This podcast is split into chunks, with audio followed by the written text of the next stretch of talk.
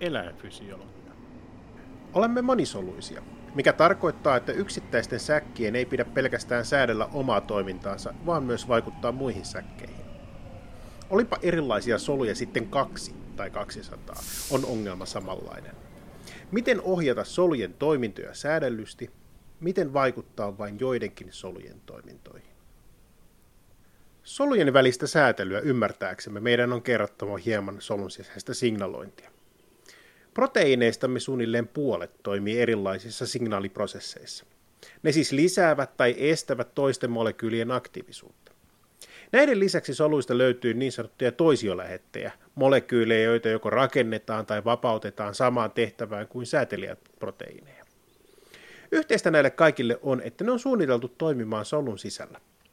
Tällöin ne eivät esimerkiksi vesiliukoisina pääse solusta karkuun, jolloin pienessä solun sisäisessä tilavuudessa, kun ne toimivat siellä, ne toimivat tehokkaasti, mikä nopeuttaa solun reagointia.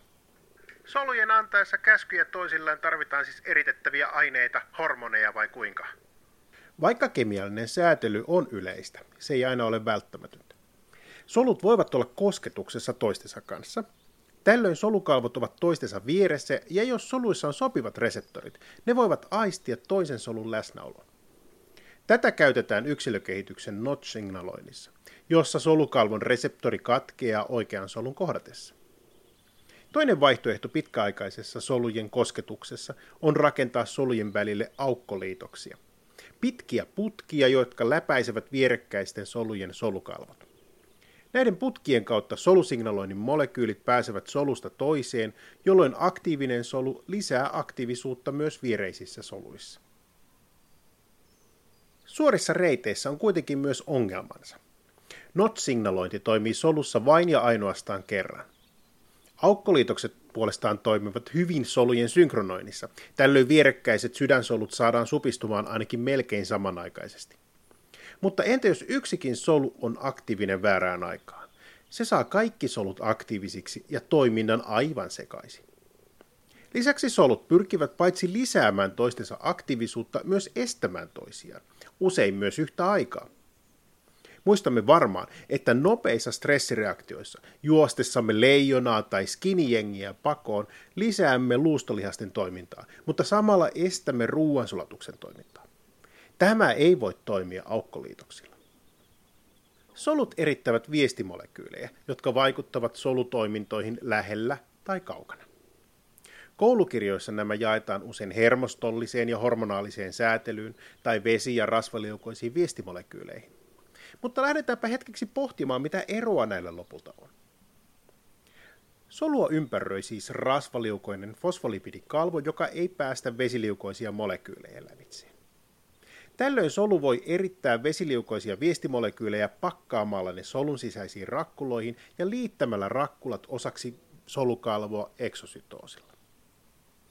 Mikäli viestimolekyyli on rasvaliukoinen, solahtaa se ainakin puoliväliin keskelle solukalvoa erittäin helposti. Näin kulkevat steroidien lisäksi esimerkiksi kilpirauhashormonit ja glykokortikoidit.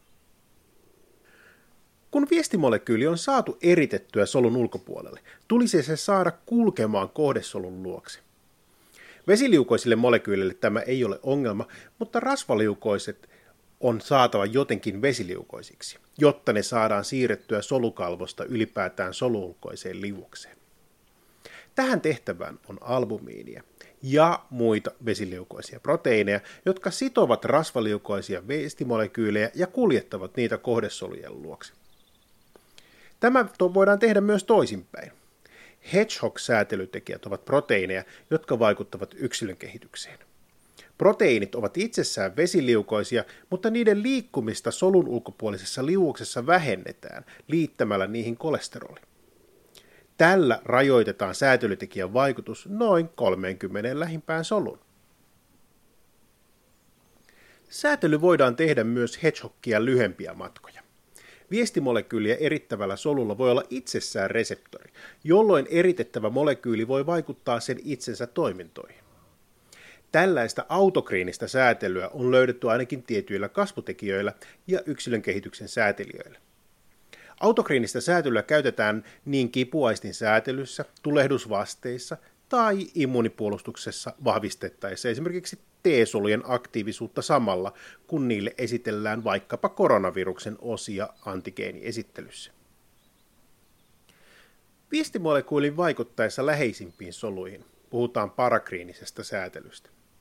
Tästä ääriesimerkki on kemiallinen synapsi, jossa hermosolu erittää hermovälittäjäainetta hyvin pieneen solujen väliseen tilaan, jonka toisella puolella hermovälittäjäaine tunnistetaan reseptorilla. Tällöin reseptorista riippuen solu voi joko lisätä tai vähentää viereisen solun aktiivisuutta, mikä monipuolistaa hermojen toimintaa. Ei pidä kuitenkaan luulla, että kaikki synapsit toimisivat tällä samalla tavalla. Tunnetaan synapseja, joissa kemiallisen viestimolekyylin lisäksi on aukkoliitoksia, minkä lisäksi hermovälittäjäaineista laajin ryhmä, hermopeptidit, kuten opioidit, pääsevät kulkeutumaan synapsista karkuun ennen niiden hajotusta, jolloin ne voivat vaikuttaa yhden hermosolun säätelyn sijaan useisiin hermosoluihin. Parakriininen säätely on yllättävän yleistä myös hermoston ulkopuolella. Solun erittämien vesiliukoisten molekyylien pitoisuus alenee luonnollisesti etäisyyden tilavuuden kasvaessa. Molekyylin liikkumista voidaan rajoittaa, kuten olemme Hedgehogin tapauksessa jo oppineet, tai se voidaan tuhota erilaisilla metaboliareaktioilla. Tällöin vaikutus saadaan rajoitettua lähialueille, joissa viestimolekyylin pitoisuus on riittävä niiden havaitsemiselle reseptorille. Perinteisiä parakriinisia viestimolekyylejä ovat Hedgehogin lisäksi muutamat muut yksilökehityksen säätelijät sekä monet kasvotekijät. Kuitenkin ero hormonin ja parakriinisen säätelyn välillä kulkee eritysreitissä. Endokriinisessä säätelyssä hormoni eritetään eritettävästä solusta suoraan verenkiertoon. Tällöin nenänpäässä ja isovarpaassa on suunnilleen sama viestimolekyylin pitoisuus. Tämä on toisaalta haaskausta, koska laimennoksesta johtuen hormonia on eritettävä hyvin suuria määriä. Mutta toisaalta sama viestimolekyyli saa yhtä aikaa sääteltyä useita eri soluja eri puolilla kehoa. Hormonaalisesta säätelystä vastaavat endokriiniset solut, jotka ovat erikoistuneet tuottamaan ja erittämään suuria määriä viestimolekyylejä. Soluja ei ole ihan kaikkialla kehossa, vaan ne sijaitsevat endokriinisissä eli umpieritys-elimissä. Jotta viestimolekyyli pystyy vaikuttamaan kohdesoluissa, on se pystyttävä havaitsemaan reseptorilla, joka mittaa viestimolekyylin määrää ja säätelee kohdesolussa signaalireittejä. Vesiliukoisilla viestimolekyyleillä reseptorin on sijaittava solukalvolla, jolloin viestimolekyyli kiinnittyy solun ulkoisesta nesteestä reseptoriin, mikäli molekyylin ja reseptorin välinen vuorovaikutus on riittävän voimakasta. Tätä kutsutaan hienolla nimellä sitoutumisaffiniteetti, ja se ilmoitetaan usein pitoisuutena. Kuvitellaan astia, jossa on reseptoreita ja viestimolekyylejä. Tällöin viestimolekyylit voivat olla joko vapaina liuoksessa tai reseptoriin sitoutuneena. Vastaavasti reseptorit voivat olla joko viestimolekyylillä miehitettyjä tai miehittämättömiä. Tällöin tasapainossa viestimolekyylejä liittyy reseptoriin yhtä paljon kuin niitä irtoaa. Kuitenkin viestimolekyylien määrän kasvaminen lisää reseptorien miehitystä, jolloin seurauksena on loivan S-mallinen sigmoidinen tasapainovaste. Pienissä pitoisuuksissa viestimolekyylit miehittävät mitättömän vähän reseptoreja. Suurissa pitoisuuksissa käytännössä jokainen reseptori on miehitetty ja sitoutumisaffiniteettia kuvaavassa dissosiaation vakiossa ollaan näiden ääripäiden puolivälissä. Tätä kutsutaan Michaelis-Menterin tasapainoksi ja se on erittäin hyödyllinen esimerkiksi entsyymien toiminnan tarkastelussa. Lähestulkoon kaikki viestimolekyylien reseptorit toimivat G-proteiinien välityksellä. Tällöin reseptori saa solun sisällä olevan G-proteiinin aktivoitumaan, liikkumaan ja säätelemään kolmea solun sisäistä signaalireittiä. Syklisen AMPn määrän avulla ne voivat säädellä proteiinikinaasi A aktiivisuutta. Ne voivat säädellä myös fosfolipasi C aktiivisuuden kautta kahden toisiolähetin, IP3 ja DAGin määrää. Ja lisäksi joissain tapauksissa ne säätelevät RO GTP-aasien toimintaa, mikä mahdollistaa solujen liikkumista. Vieläpä näistäkin ainoastaan yksi, eli syklisen AMPn tuotannon kasvaminen, on ylivoimaisesti yleisintä, ja sitä kautta vaikuttavat niin adrenaliini, kalsitoniini, vasopressiini kuin luteinisoiva tai follikkeleja stimuloiva hormoni. Miten niin erilaiset toiminnot kuin lihasten toiminnan tehostaminen pakoreaktiossa tai munasarjojen säätely voidaan tehdä samalla solun sisäisellä säätelyreitillä? Kysymykseen saa vastauksen, kun katsoo kaikki kymmenet soluprosessit, joihin proteiinikinasi A toimii säätelijänä. Olemme koulukirjoista oppineet, että rasvaliukoisille hormoneille reseptorit ovat tumassa toimivia geeniaktiivisuuden säätelijöitä, transkriptiotekijöitä. Tällöin esimerkiksi testosteroni saa minulla karvafollikkelisolut tuottamaan proteiineja, jolloin partani kasvaa. Kuitenkaan parrankasvun säätely ei ole ihan näin yksioikoista, koska vastaavat reseptorit löytyvät myös naisten follikkelisoluista, mutta eristettyinäkään ne eivät kasvata partakarvoja, vaikka niitä altistettaisiin testosteronille. Lisäksi koulukirjaesimerkki rasvaliukoisten hormonien toiminnasta taitaa päteä ainoastaan kilpirauhashormonille, sillä steroidihormonit voidaan aistia myös solukalvon G-proteiinivälitteisillä reseptoreilla. Hormoneille tyypillistä on solusäätelyn lisäksi vaikutukset muiden hormonien määrään ja takaisinkytkentä, jolloin monia hormoneita on päivästä toiseen suunnilleen sama määrä. Erilaiset hormoneja erittävät solut säätelevät toisiaan, jolloin osalla hormoneista on pitkiä nimiä, kuten kasvuhormonin eritystä lisäävä hormoni GHRH, toisilla puolestaan toimintaa kuvaavia nimiä, kuten inhibiini.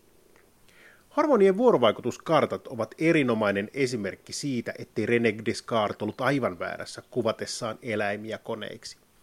Vaikka nämä perinteiset hormonaaliset vaikutusreitit ovat kenties vähän tylsiä, ovat ne yksinkertaisuudessaan sopivaa aivojumppaa kenelle tahansa. Hormonaalisen säätelyn keskiössä on aivojen pohjassa sijaitseva hypotalamus, jota tarvitaan hormonikoneen hermostolliseen säätelyyn. Tällöin aistimme voivat vaikuttaa hormonimääriin. Hypotalamuksessa sijaitseekin nälän tunteen, lämmön säätelyn ja verenpaineen säätelykeskusten lisäksi esimerkiksi sisäinen kello, jonka avulla tiedämme, onko nyt yö vai päivä. Hypotalamus on yhdistynyt kitalain muodostuessa syntyneeseen herneen kokoiseen aivolisäkkeeseen, josta vapautetaan erilaisia säätelyhormoneja. Hypotalamuksen neuroendokriiniset solut erittävät viestimolekyylejä, jotka kulkevat verenkierrossa vain hyvin lyhyen matkan aivolisäkkeen etulohkoon, jossa ne säätelevät monien säätelyhormonien vapautumista. Aivolisäkkeen takalosko puolestaan sisältää hypotalamuksen neuroendokriinisten solujen päitä, jolloin kaksi hormonia, antidiureettinen hormoni ja oksitosiini, saadaan eritettyä suoraan verenkierroon. Hypotalamus säätelee siten aivolisäkkeen kautta muiden hormoneja erittävien elinten toimintaa. Näitä negatiivisella palautejärjestelmällä varustettuja koneita kutsutaan hormonaalisiksi akseleiksi, kuten konadeita säätelevä HPG, lisämunuaisen kuorikerrosta säätelevä HPA ja kilpirauhasta säätelevä HPT.